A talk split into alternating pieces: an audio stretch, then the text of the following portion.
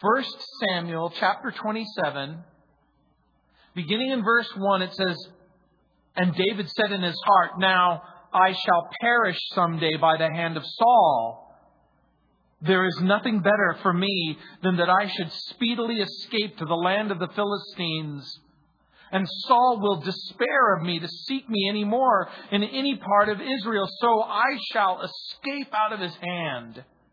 Then David arose and went over with the six hundred men who were with him to Achish, the son of Maoch, the king of Gath.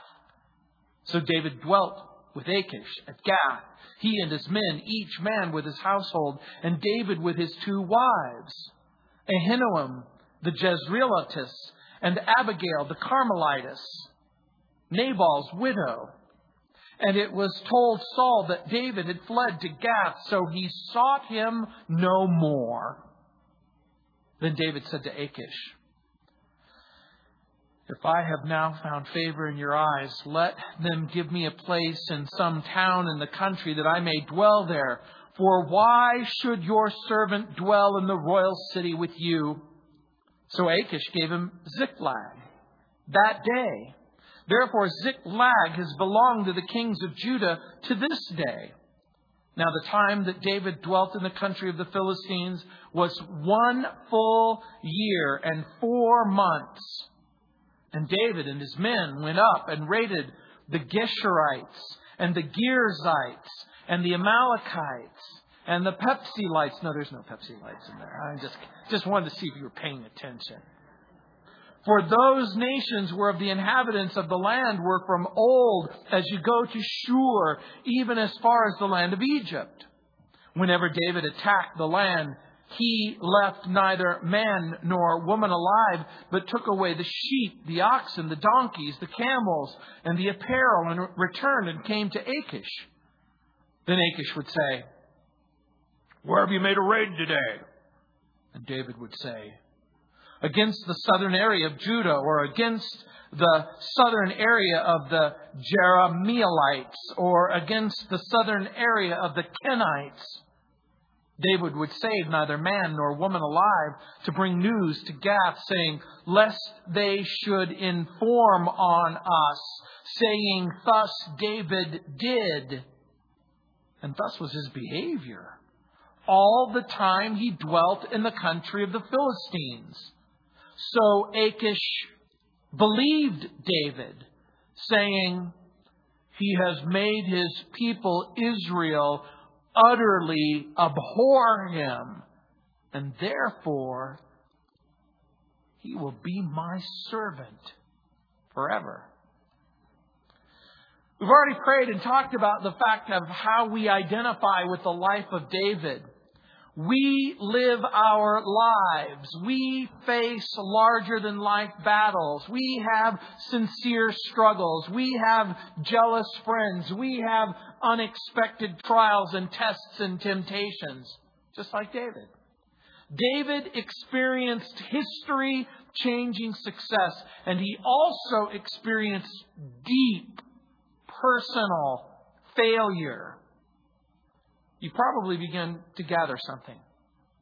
David's highs were very high, and David's lows were very low. Sound familiar? Once again, David is in trouble. Twice in the last several chapters, Saul has tried to kill David. Twice, David has spared Saul's life. Now David faces a new fork in the road of life. Where should he go? What should he do? Who should he be? What's he supposed to do with the rest of his life? And David is about to take a long, dark journey into a very real depression, a real discouragement. And the two, the chapter will address the circumstances of his depression and the reasons for his depression. There are two large reasons that begin to emerge as you read this particular chapter. David has an enemy that he can't master. And David has an expectation that he can't meet. And sometimes when you have a master who you don't know how to serve or an expectation you don't know how to meet, you sometimes go into this, this spiral. The enemy he can't master is the relentless persecution and hatred of Saul and the expectation that he how is he supposed to meet with death hanging over his head the 600 plus lives and their families and fortunes that have joined themselves to David? You see, when a person joined David's circumstance and another person and another person and another person, you can imagine he began to feel responsible for these people. If you've ever had your own business, if you've ever been in charge of a group of people, you begin to feel responsible for these people. Their lives, their family, they mean something to you. Whether they're going to have a place to stay or whether they're going to have food to eat, whether their children are going to be medically taken care of, you begin to care about them. David's depression will lead him on a journey of personal disobedience, which will result in self deceit. David becomes a backslider. Now, that's a word that Christians hate. Backslider. Carnal.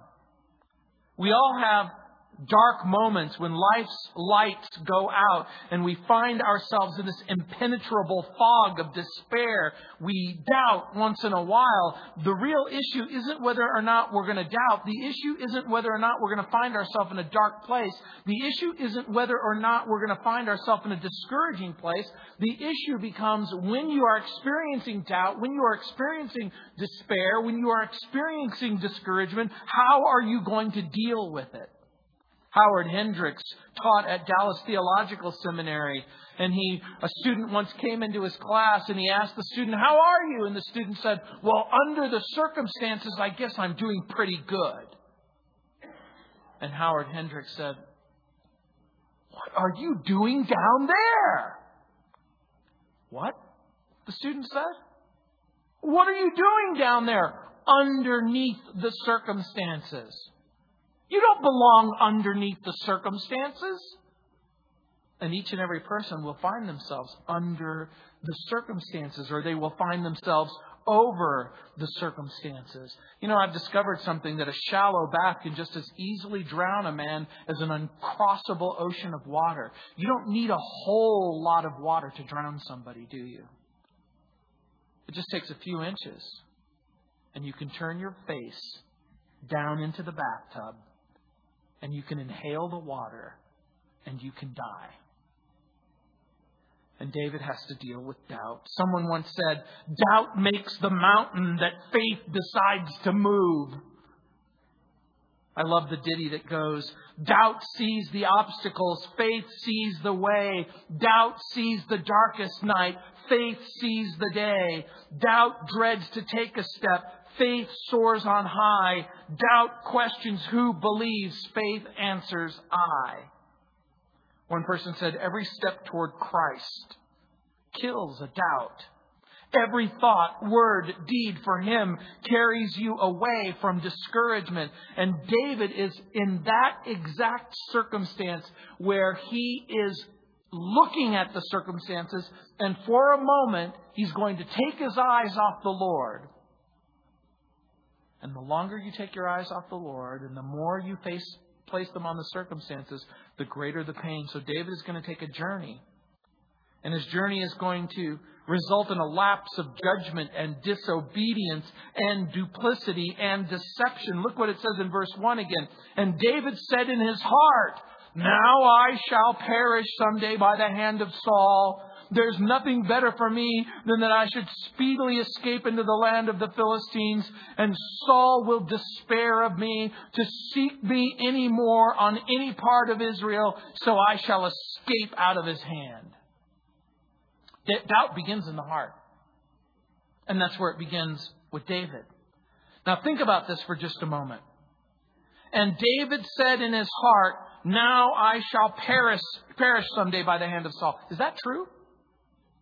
It really isn't true. God has already said, You're going to be the king of Israel.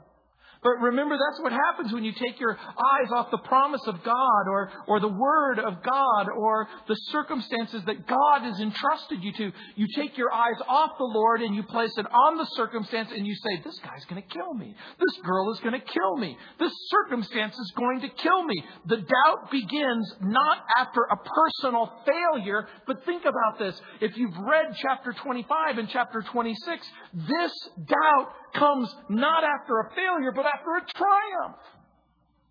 David has done what's right. Remember, Saul is after him. And Saul, remember, has come out into the wilderness and they've all camped around. And you remember the, the, chapter last week where Saul, along with some of his buddies, sneak into the camp and there's Saul's spear next to his head. And, and one of his friends says, This is your opportunity to kill Saul. And he goes, I'm not going to do it. If I'm going to be king, I'm going to be king on God's terms. If Saul's going to disappear, God's going to have to get rid of him.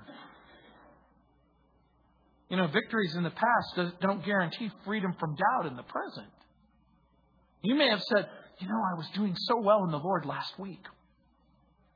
You know, I prayed, I read my Bible, I, I trusted God, things were just going so good, and then it just blew up and you take your eyes off the Lord.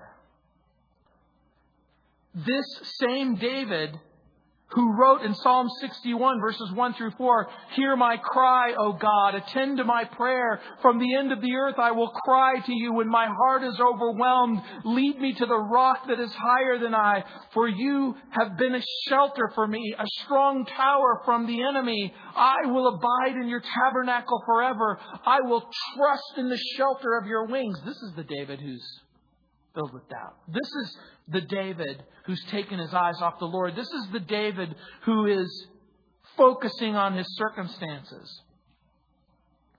Let me help you with something. When you talk to yourself, make sure you say things that are true. if you find yourself talking to yourself, and it's okay to talk to yourself, but it's important that you say the right thing. David didn't say the right thing to himself. David began to doubt when he saw the circumstance from a purely human perspective. And right away, part of the challenge that you need to see right from the start in this particular passage, David begins to doubt when he takes his eyes off the Lord and he places his eyes on the circumstances. He doesn't pray. He doesn't seek the counsel of the Lord. Not even one time in this chapter. He doesn't go, I'm going to perish someday by the hand of Saul. Lord, help me to think this thing through. You anoint, Samuel the prophet anointed me. Gad the prophet spoke to me over and over again. I've experienced the blessing and, and the victory that's come in the person of you. Lord, you've provided for me. You've upheld me. But he doesn't do that. He doesn't pray. He doesn't seek counsel from the Lord. He doesn't seek counsel from his godly friends. And by the way, we have no record of David writing any Psalms during this period of his life. Remember, as we've been going through our study in the, in the book of First Samuel, I've said, hey, do you realize that this particular thing happened at this particular time? Turn in your Bible to this psalm because this is what David wrote when he was faced with these circumstances. This is what he wrote when he was faced with those circumstances. There's no psalm for these circumstances. He simply pushes the panic button and he freaks out. Have you ever done that?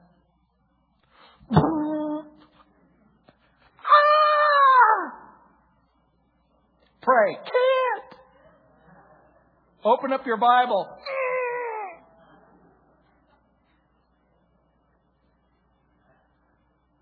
Doubt denies God. Doubt finds assistance when we take things out of God's hands and place them squarely on our own shoulders. That's what doubt does. Doubt says, You can't take care of me, God.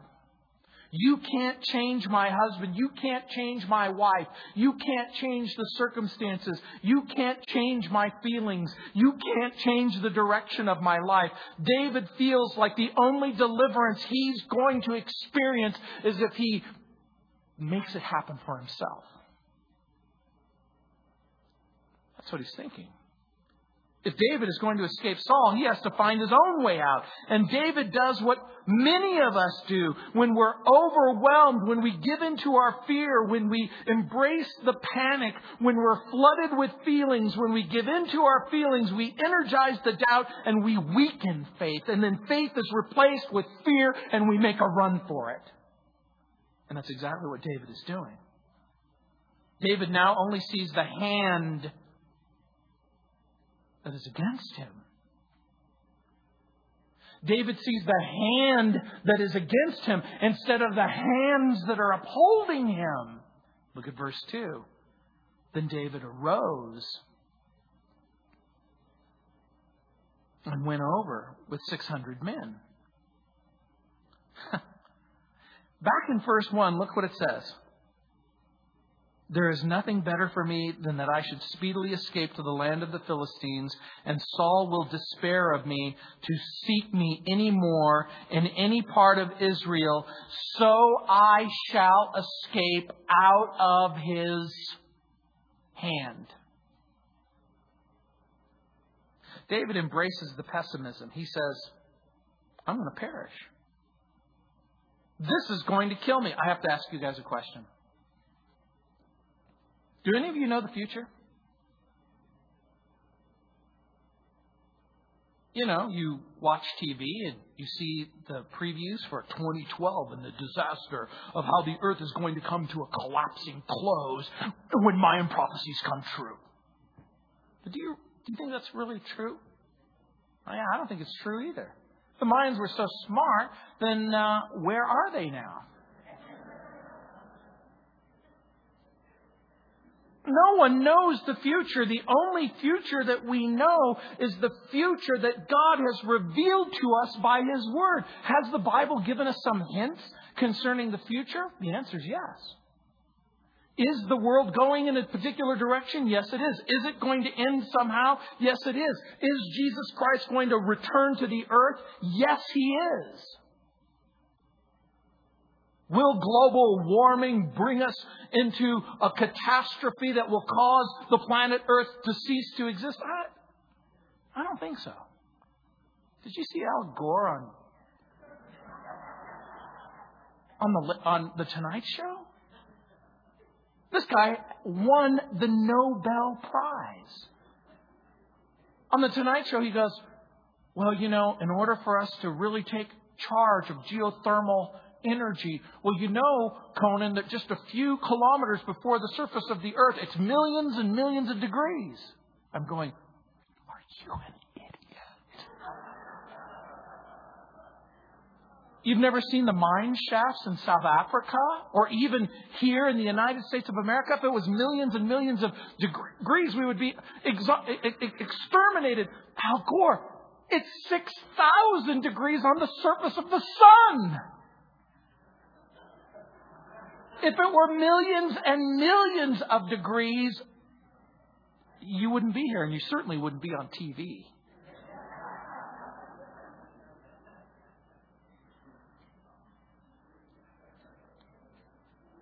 David doesn't know the future, and neither do we. But we do know what God has revealed to us. You know, when David says, I will perish, counselors call this catastrophic thinking. Do you know what catastrophic thinking is? Catastrophic thinking is thinking that the worst possible thing that could happen will happen. So David plans his own escape and he forgets the triumphs. He forgets the victories. He forgets the promises. And for a brief moment, he forgets that he's been anointed by Samuel the prophet. He forgets about his supernatural triumph over Goliath. He forgets about the escape from Saul's spear. He forgets about Jonathan's encouragement. He forgets about Abigail's wisdom. He forgets about Saul's prediction. Even in the last chapter, you shall both do great things and still prevail. And doesn't that frustrate you? About your own self? When you go, Lord, why didn't I trust you? You've been so faithful. Everything that you've said, everything that you promised you would do, you have done. Jesus speaks to the church at Ephesus in Revelation chapter 2. He says, I know your works and your labor and your patience, that you can't bear those who are evil. Nevertheless, I have this against you, that you've left your first love. Remember, therefore, from which you are, where you have fallen, repent and do the first works. The Lord says to the church at Ephesus, remember, repent, return. And guess what? If David, if David could have just gotten a glimpse of the true and living God, the demons of doubt would have been forced to flee. And that's what you need to do. That's what I need to do. When you're faced with doubt, when you're faced with discouragement, when you find yourself in this dark, dark place, you need to remember the promises of God and the light that's been given to you. Have you, have you ever been in David's sandals? You receive this glorious promise only to have it dashed to pieces on the rocks of unbelief. Just like Peter, remember when he sees Jesus walking on the water and all of a sudden he calls out to Jesus and he says, If it's really you, bid me come. And the Lord says, Come on, Peter. And he takes a step from the boat onto the surface of the water and he is surfing without a board. And he sees Jesus. And the waves and the wind, for a very brief moment, cause him to turn his eyes away from Jesus and on to the circumstances that could kill him. And he begins to sink and he prays your most famous prayer Help! It's quick, it's easy, it's effective. Jesus is the author and the finisher of our faith. You see, the truth is the flesh can never be trusted. It will betray you. And remember what I've said over and over again to you. Your flesh is everything that you are apart from Christ Jesus. Your flesh is everything that you are apart from Christ Jesus. Peter swore that he would stand by Jesus even if it meant death. And you'll remember that when Jesus was being marched away and Peter was warming himself at the fire, a little girl asked Peter, Are you one of his disciples? And Peter said, I don't know what you're talking about. We always have a choice. We can enter into the camp of the enemy and we can sleep with the enemy, or we can trust the Lord. James Reitmer, one of our staff guys here, was telling me earlier today, he was talking about a friend who was telling him a story about a person who had a python, a big snake. And this person felt comfortable enough to allow the python to leave its cage, and then the python started roaming around, and pretty soon the python found itself in the bed of this particular person. And I mean, it would, the python would just go underneath the covers and, and snuggle up next to her. And she said, well, I just thought the, snake was being friendly, but all of a sudden a couple of things started to happen. Number one, the snake stopped eating and she got concerned and she took the snake to the vet and the vet said, you know what the snake is doing? The snake is sizing you up and the snake has stopped eating because it's calculating the amount of room it's going to take in order to consume you. Let me tell you something. Reptiles don't snuggle up with you.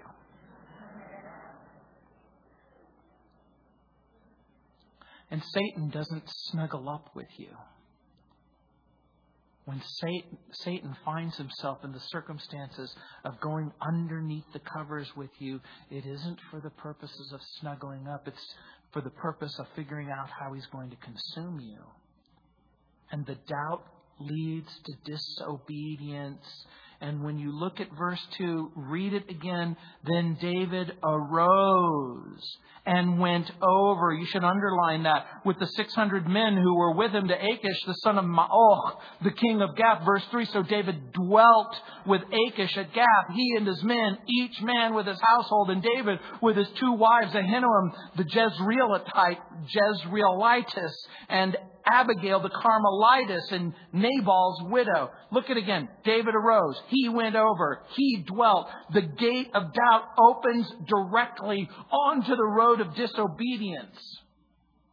And David earlier had called the men cursed who had driven me out this day from abiding in the inheritance of the Lord in chapter 26 verse 19. David's inheritance was in the land that was given to his father Abraham and given to his father Isaac and given to his father Jacob and given to his father Judah.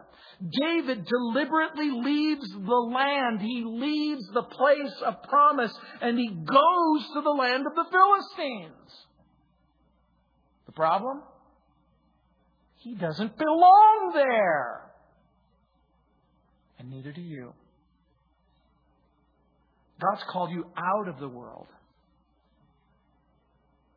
and into His dear Son. God has called you to live a life that is different, decidedly different. You've come out of darkness and into light. You've come out of death and into life. David's inheritance was never, ever going to be in Philistia.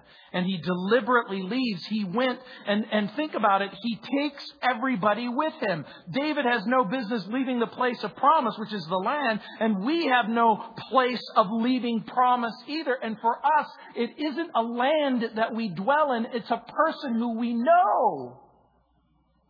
You're never called to leave Jesus.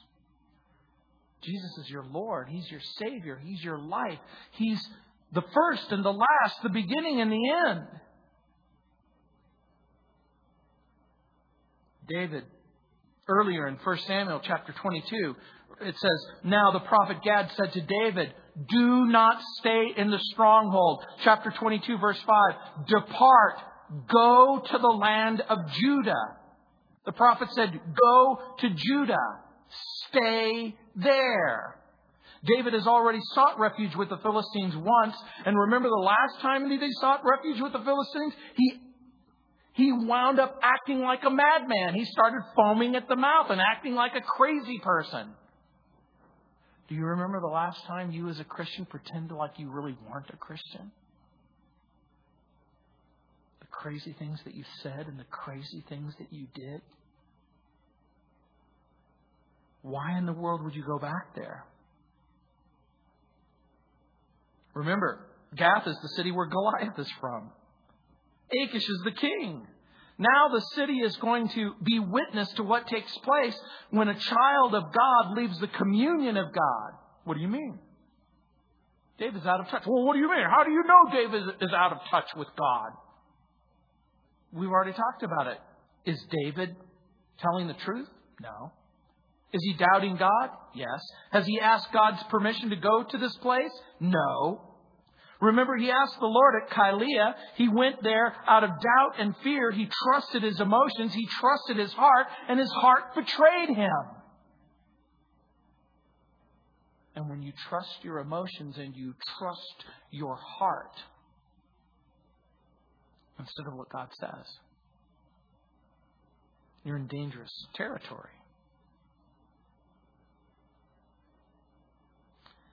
Don't trust your emotions and don't trust your fear and don't trust your doubt.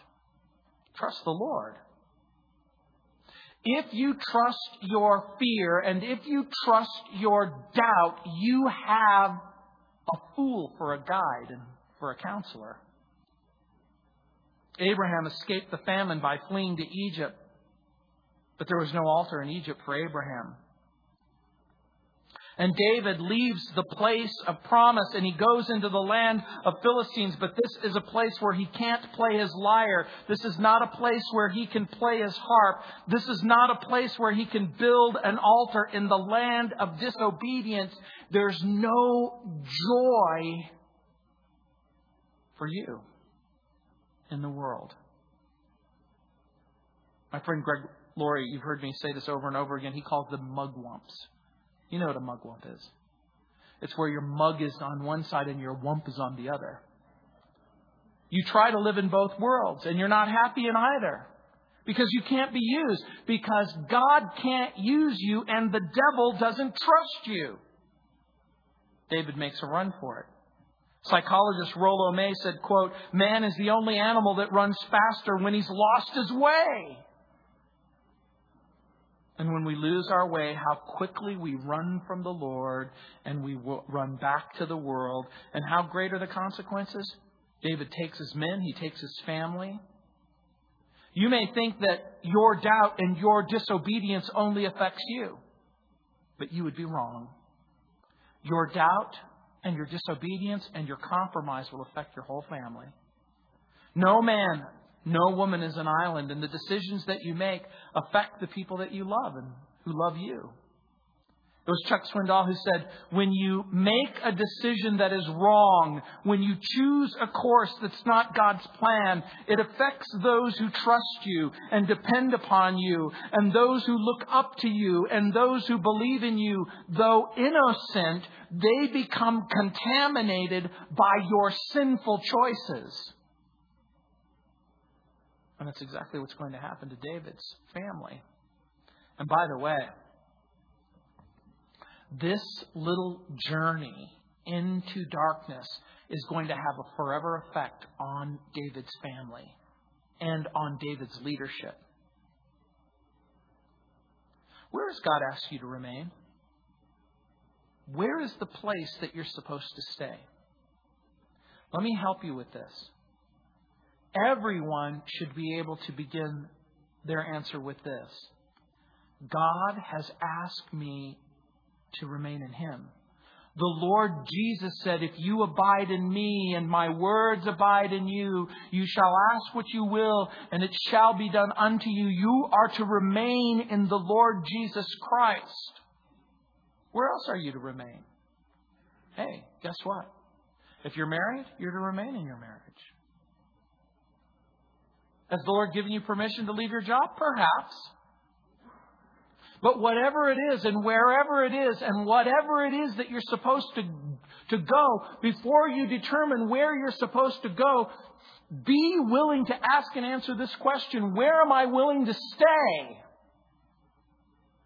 Before you ask the question, Where am I willing to go? And look at verse 4. And it was told Saul that David had fled to Gath, so he sought him no more. Saul is informed of David's decision to flee to the land of the Philistines, and Saul immediately backs off, and Saul sees, ceases looking for David, and David's disobedience, I suspect, gives David a false sense of security. And if you notice, that's what sin will do. Sin will tell you, back off. I just need to relieve some of the pressure. David may have thought, Saul stopped hounding me. The pressure's finally off. Hey, listen carefully to what I'm about to sin. say. Sin may relieve the pressure for a moment. But make no mistake about it. It will heap guilt on the surface of your soul. You know, there are some things worse than the threats of enemies. David is in the wrong place. David is in the wrong place at the wrong time. David is in the wrong place at the wrong time with the wrong company.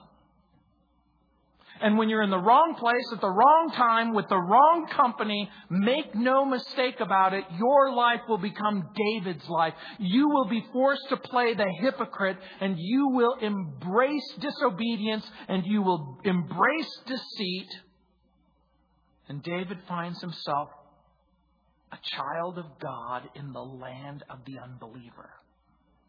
Can you think of a worse place to be? This is exactly the state of the Christian who leaves the fellowship of, of the saints and who leaves the fellowship of the church and disconnects from fellowship with the Lord Jesus Christ. This is exactly what happens when a believer makes his way or her way into the world and starts hiding out into the world. And it may begin innocent enough. It's a trip to the movies with a friend. It's a trip to the bar for drinks, but you're not going to drink. You're just going to have some, some, something non-alcoholic. And then you find yourself making another decision and another decision and another decision and another decision. We pay a huge price when we leave the joy and the warmth of obedience and fellowship and a right relationship with God through Christ Jesus and we exchange it for a brief period of carnality or wickedness in the world. And what you are doing is the snake has joined you in your bed, not eating, cuddling up to you trying to figure out just exactly how it's going to unhinge its mouth and swallow you whole. David's doubt leads to disobedience which leads to deception and duplicity. Look at verse 5. Then David said to Achish, If I have now found favor in your eyes, let them give me a place in some town in the country that I may dwell there. For why should your servant dwell in the royal city with you? Doubt leads to disobedience, which turns to deception. There's an old proverb. You've heard it. The enemy of my enemy is my friend. That's right. David wants to escape the eyes of the king's court. Now think about this. He's in the land of rebellion and he's in the land of disobedience, but he has just enough of Jesus in his heart that it's a little uncomfortable. The wickedness, the idolatry. David is not quite comfortable in the king's court. And he's not quite comfortable the, with the pagans. He's not quite comfortable. And so he asks for his own personal space. But he does it in a really nice way. Hey, why should I live with you in the royal city? How about if I have my own little space? David's tired of wandering in the desert. If I might be so bold, and this might shock you, he's tired of wandering in the desert. He's tired of being a pilgrim. Would it be wrong to suggest that he might even be tired of trusting the Lord? Apparently. Have you ever woken up and, and you said, Lord, I don't know how I'm going to trust you today. I don't know where I'm going to find the strength to trust you today. Maybe the fear has taken its toll. Maybe the fatigue is taking the toll. Maybe David is just plumb tuckered out, as we used to say. There was a time when David would have taken the cleft of a rock or a dark, damp cave to, to the palace of a king, and David's disobedience has led to submission to the adversary's cause. And when we choose to live a life of rebellion and disobedience, we give in to the enemy's causes. We submit to the enemy. And we willingly serve the enemy. And David is trying to find a way to escape. And look what it says in verse 6. So Achish gave him Ziklag that day. Therefore, Ziklag has belonged to the kings of Judah to this day. So, how do you find a place when you have no place? How do you find a place where you have no place. David isn't an undercover saint living in a world of sinners. He was never meant to be in this place. And Achish gives David Ziklag. Now, by the way, Ziklag is a town that's in the Negev. It's in the southern peninsula of the very edge of the wilderness as you're making your way south towards Egypt. God in His mercy and God in His grace is going to take Ziklag away from him in the next few chapters. And I want you to note something. Ziklag would once again be David's. God is going to return it to David, but only after it's been completely judged and completely destroyed. And we're going to see that in, in chapter 29 and chapter 30. Sometimes in the world, God may allow you to stay in a certain place. He may even allow certain circumstances to take place in that certain place. He might give you certain things in that certain circumstance, in that certain place, but God will take them away only to give them back when they've been judged and when they've been cleansed by fire. You may have no idea what I'm talking about. Let me help you understand. Is it possible that in rebellion and disobedience you wander to a place where you don't belong and there you encounter something that seems to have been given to you? And you have it for a season. But you have it under false pretenses and false circumstances. Don't be surprised if God takes it away from you. If God takes it away from you, though, make no mistake about it, He can judge, He can purify, and He can restore the things that you've lost. Now look at verse 7. It says, Now the time that David dwelt in the country of the Philistines was one full year and four months. Now, again, they had a lunar calendar of, of like 29 to 30 days over 12 months. And add 12 and 4, what do we come up with? 16 months. 16 months. David lives in Ziklag for over a year. And some Bible commentators have likened this period in his life to being earthbound or an earth dweller. Um, Bible writers talk about how David temporarily lost his focus on the things of heaven and now he's living like an earthling. In other words, David's disobedience has caused him to enter into this long period of compromise. I got to tell you something. Life is more than smoking cigarettes and watching TV. And some of you know people exactly like that. What do you do? I smoke cigarettes and watch TV. What else do you do? That's pretty much my life. That's not a life. That was never meant to be your life. David is living his life as if he isn't the future king of Israel. He's living his life as if none of the promises of God apply to him.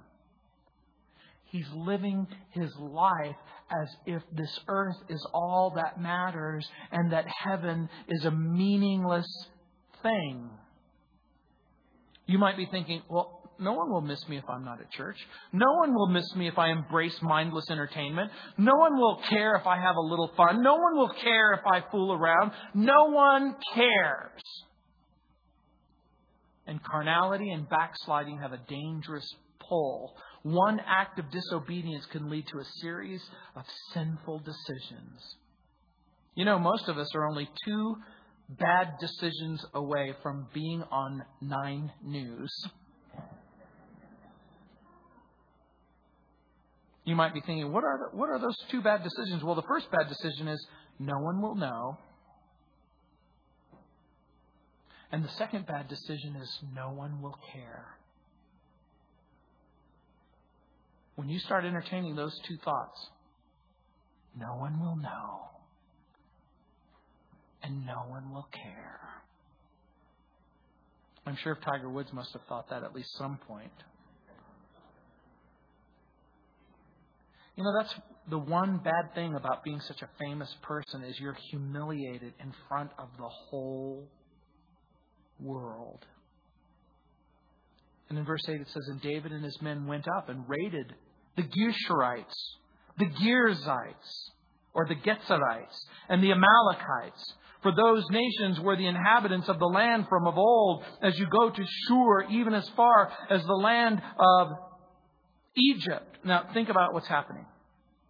David is in the worst of all situations. He's a child of God. He's a future king living in the world. He doesn't want to offend his guests, but as long as he has, doesn't have a right relationship with God, he can't serve God. He can't witness for God. He can't worship God. And so, how can David declare himself to be the son of Israel, the son of Judah in the land of the Philistines? How can we declare ourselves to be Christians in a world that is anti Christian and even anti Christ? We're in the world, but we're not of the world. So, in order for David to declare for the God of Israel, to worship the God of Israel, to trust the God of Israel, to publicly declare his love and his loyalty to the God of Israel, he invites the antagonism and the fear and the suspicion of his host. So, if he starts to serve the Lord, it's going to bring fear and suspicion. And so what he starts to do is he attacks the perennial enemies of Israel and he lies about it. Here's the net effect. David begins to lead a double life. One life is for the camera. And the other life is when no one is watching.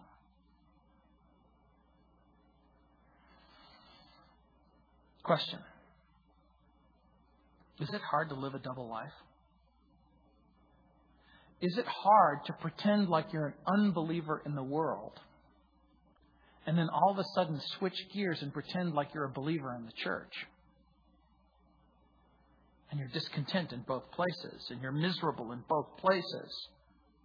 David leads a double life of deception and duplicity. He continues to fight the ancient enemies of Israel, all the while telling Achish that he's fighting his own people. And David deceives Achish into believing his own people, um, that he's hurting his own people in Judah. As a matter of fact, the Amalekites, the Geshurites, and the Girzites, these are the ancient enemies of Israel. Most notably, the Amalekites are those people who Saul was told to completely annihilate, for those nations were the inhabitants of the land. They weren't supposed to be there anyway. And look at verse 9. When, whenever David attacked the land, he left neither man nor woman alive. He took the sheep, he took the oxen, he took the donkeys, he took the camels, he took the apparel, he returned and he came to Achish. And you have to understand something. In that world, when you conquered people, you took slaves because you could sell them into slavery, and that's what we're going to see in just a few chapters. But David couldn't leave anyone alive.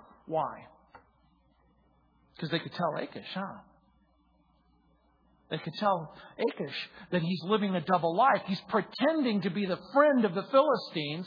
He's pretending to be the enemy of Judah. He is not the friend of the Philistines. He's protecting Judah. And what happens when you lead a double life? You have to hide everything from everyone. You have to hide the checkbook from your wife or from, from your husband. You have to you have to make sure that you go onto your computer and delete the history as quickly as you can. You have to make sure that you cover your tracks. You have to make sure, oh, wait a minute, my cell phone is a GPS navigation unit. You, I'm leaving an electronic trail wherever I go. And you begin to lead this double life. You remember the song, those of you who are old enough to remember, there's the man who leads the life of danger. And everyone he meets, he calls him stranger. Because every move he makes and every chance he takes, odds are he won't live to see tomorrow. That's what he's doing. He can't be honest with anyone. Now, I want you to think about this for just a moment. David deceives Achish into believing and he comes to the conclusion down at the end, he has made his own people utterly abhor him. Therefore, he will be my servant forever. That's exactly what Satan says. Christians don't trust you. God can't use you. I've made it so that you have no effective ministry whatsoever. If you live a life of doubt and despair and wickedness. This is exactly what the devil says. Doesn't this sound exactly like what Satan would say? He has made his own people utterly abhor him. He will be my servant forever. Are you a Christian? Have you disgraced the Lord? The devil says, Look, he or she has totally disgraced themselves before God and other Christians. He's mine. She's mine. How is this possible? How is it possible? How can the slayer of Goliath, the king's champion, now become the new servant of the king of the Philistines? Now, remember back in the story that you all remember as a child when David killed Goliath. Do you remember the, the horrible statement that Goliath made as he came out and he challenged the armies of Israel? If you defeat me, we will be your servants. But if I defeat you, you will be my servant. Remember what David does? He takes the challenge so that the children of Israel would not have to become servants of the Philistines. And now he himself becomes the servant of the Philistines. Isn't that the most horrible position? You come to Christ. You turn to Jesus. You purpose in your heart to live for Jesus, to live for Jesus in your marriage, to live for Jesus in your family, to live for Jesus at your work. And all of a sudden, now doubt has led to disappointment, which has led to disobedience, which has led to a place where you're ineffective. David is in prison, and he's become the prisoner of the enemy king. You know, Webster defines duplicity as deception by pretending. You pretend to feel one way, and you entertain another set of feelings. But in reality, you're feeling something different.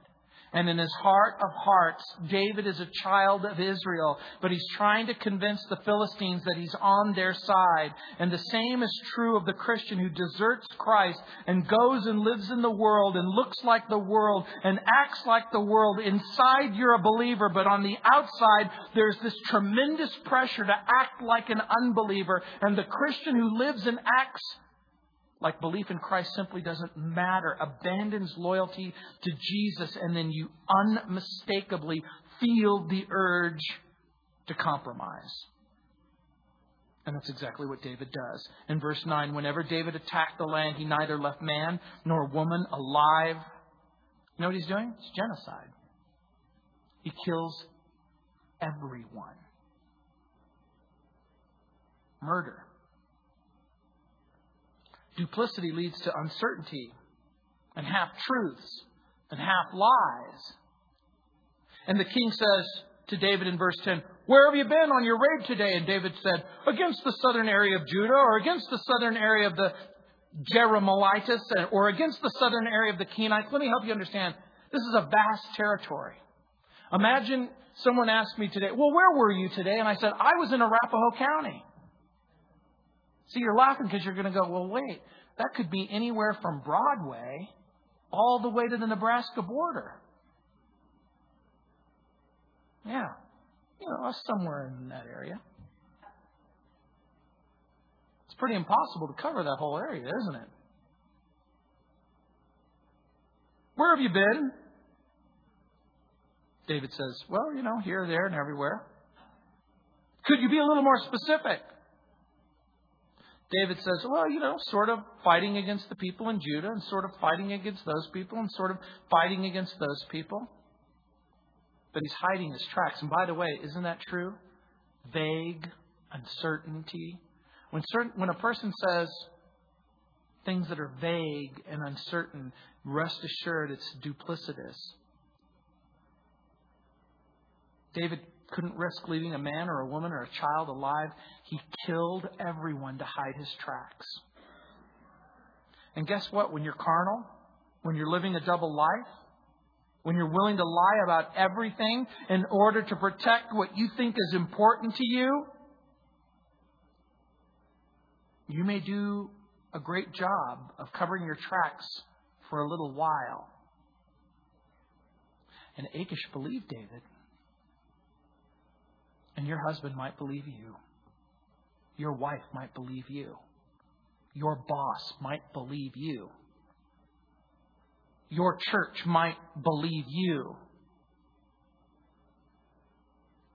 But David can't be satisfied spiritually living in the wilderness, and he can't be satisfied wandering in the desert, and he can't be satisfied pretending that he doesn't believe what he in fact really does believe. And David will be in this dark and empty hole all the way to chapter 30. The world smiles at us and then the world attempts to enslave us. The snake cuddles up next to you. But make no mistake about it, a reptile doesn't cuddle up to you in order to keep warm. David will eventually emerge from his net of disobedience and deceit and doubt, but it's going to cost him so much. David dishonors God. David disobeys God. Not only does he dishonor God and disobey God, but he also damages his own testimony. The land of the Philistines was a land of idolatry and wicked and corrupt priests. It wasn't God's people and it wasn't God's land. And David allowed their influence and their presence to affect his family and to affect his friends. And that rebellion will reemerge. Now David has to lie, and now David has to cheat, and now David has to steal, and now David has to murder. But it began with doubt, which led to disobedience. David's depression, depression and discouragement led him to defect. So, what about you? What about you? It's not necessarily wrong to feel empty or to feel hurt or to feel despair or to feel depression or to feel the raw emotional circumstances that come in every single life. That David will allow the pressure to defeat him and he will allow his emotion to cause him to defect from the true and living God. And the scripture seems to give us a timeline that it lasts over about 16 months. And so when we face depression, we can't allow it to di- dictate how we're going to live. Satan told David a lie. And you know what the lie was? There's no hope for your future. And David believed it. But make no mistake about it, it was a lie. What does your future hold? The promises of God. The majesty of friendship and fellowship with God, forgiveness with God, friendship and fellowship, walking in the light. Doubt led to disobedience, and disobedience led to self deception. And you know what the real problem with self deception is? You become a willing participant. Don't find your refuge in liars. Don't find your refuge in the unsaved. Don't find your refuge in the unbelieving. Find your refuge in David's son. Now, I want you to think about this for a moment. God has a plan and a purpose for David, and God's plan and purpose is going to come to fruition. David's son is still on the horizon. David's son must come. Your future's not that far away. God has a plan for you and a purpose for you. And it isn't for you to go to hell, it's for you to go to heaven. It isn't for you to live a life of darkness and emptiness, but to live a life of light and love and forgiveness and hope. There's going to be pressure. But don't allow the pressure to turn to doubt, and the doubt to turn to disobedience, and the disobedience to turn to deception. Make sure you hear David's son speaking to you. Remain in him. Remain in Jesus. Let's pray. Heavenly Father, Lord, we know the scriptures say if we abide in you and you abide in us, we can ask what we will and it shall be done unto us. Lord, we want to live in light and we want to live in love and we want to live in hope and we want to live in forgiveness. We want to have a guilt free conscience. Lord, I pray for the person who, for whatever reason, may have been foraging out there in the world. Lord, I pray that they would stop what they're doing and immediately return home. Lord, I know that even now the devil whispers in their ear, Oh, you don't belong with Jesus. But Lord, we know that the truth is they do belong with Jesus. Lord, I pray that they would examine their heart. Lord, I pray that they wouldn't allow the darkness or the despair or the discouragement to cause them to believe lies about themselves or about others. Lord, I pray that we would cry out to you. That we would believe what John wrote, that if we confess our sin, that you're faithful and just to forgive us and to cleanse us from all unrighteousness, and that we have the freedom to cry out to you and ask you the question Where do you want me to stay? And where do you want me to go? Lord, just like James wrote, if any of us lack wisdom, you're willing to give it to us. Lord, I pray that you would give wisdom to that man or that woman who has to make hard decisions about their family, hard decisions about their work, hard decisions about their future. And Lord, I pray that they would find themselves right in the middle of friendship and fellowship with you.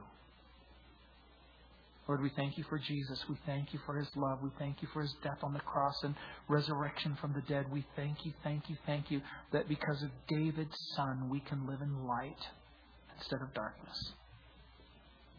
We can live in truth instead of deception. In Jesus' name, amen. Let's stand.